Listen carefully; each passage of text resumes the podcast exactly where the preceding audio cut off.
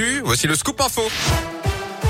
Et le journal, c'est avec vous, Gaëtan Barallon. Bonjour Gaëtan. Bonjour Yannick, bonjour à tous. On débute avec vos conditions de circulation. Un léger ralentissement à vous signaler encore ce midi sur l'A47 dans le secteur de Rive-de-Gier. En direction de Saint-Étienne, toujours ces travaux. Vous circulez sur une seule voie.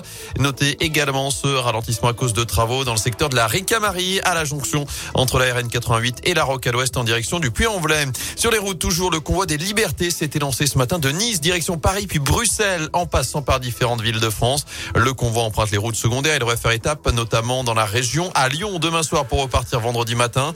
À l'intérieur des antivax, des antipasses, mais dans les revendications aussi, on retrouve le pouvoir d'achat et le prix des carburants. À ce sujet justement, ce coup de pouce à la pompe, le PDG de Total annonce ce matin une baisse de 5 € pour un plein de 50 litres de carburant, soit 10 centimes de moins par litre. Une offre valable pendant 3 mois dans les 1150 stations Total situées dans les communes rurales, celles de moins de 6000 habitants. Notez par ailleurs la distribution d'un chèque gaz de 100 € pour environ 200 000 clients en situation de précarité énergétique, ceux qui ont déjà bénéficié des chèques énergie du gouvernement l'an dernier.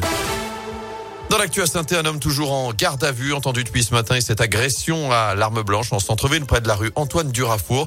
Un individu d'une trentaine d'années était retrouvé gravement blessé vers 3 h rue Pierre-Termier près de la place Villebeuf. Poignardé à plusieurs reprises à l'abdomen, ses jours ne sont pas en danger. L'enquête se poursuit. En bref, dans la région, un homme de 32 ans interpellé à Loire-sur-Rhône cette nuit, c'est à côté de Givors. Selon France 3, il aurait menacé plusieurs personnes avec une arme, notamment des policiers, quelques heures plus tôt à Vienne, en Isère.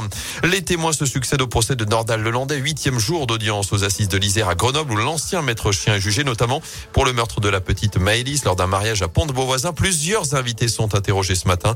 Je rappelle que l'accusé risque la réclusion criminelle à perpétuité. Le verdict est attendu en fin de semaine prochaine. La malédiction continue pour Koh-Lanta. Après les soupçons de tricherie dans l'édition des Légendes l'an dernier, une nouvelle polémique entache déjà la prochaine saison.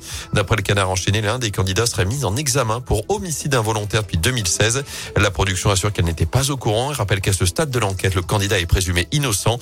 La nouvelle saison sera diffusée sur TF1 à partir du 22 février. Un Ligérien sera d'ailleurs au sein du casting. En sport, la 6e médaille de l'équipe de France aux JO d'hiver à Pékin, la 5e en argent avec la 2e place de Chloé Trespeuch en snowboard cross ce matin. La France est 11e au classement des médailles avec un seul titre, celui hier de Quentin Fillon-Maillet en biathlon. En foot, la suite des quarts de finale de la Coupe de France avec notamment le duel des amateurs Bergerac face à Versailles, deux équipes de 4e division avec deux Stéphanois à Bergerac, tombeur des Verts au tour précédent, Samir Bakir et Antoine Letiévent, que l'on voit 18h30. En basket, Saint-Chamond recule, 2e défaite d'affilée pour les basketteurs Couramieux hier soir à Antibes, 91-72. Ils perdent donc la tête du championnat de Pro B. Et puis Brive-Charensac, Saint-Paulien, Montbrison, la Bâtie-Durfé, fait la Loire et la Haute-Loire seront à l'honneur du prochain critérium du Dauphiné. Le parcours de la 74e édition a déjà fuité. Il doit être officialisé demain. Le grand départ sera donné en Ardèche le 5 juin, arrivé une semaine plus tard au plateau de Solaison. Parfait, parfait. Merci.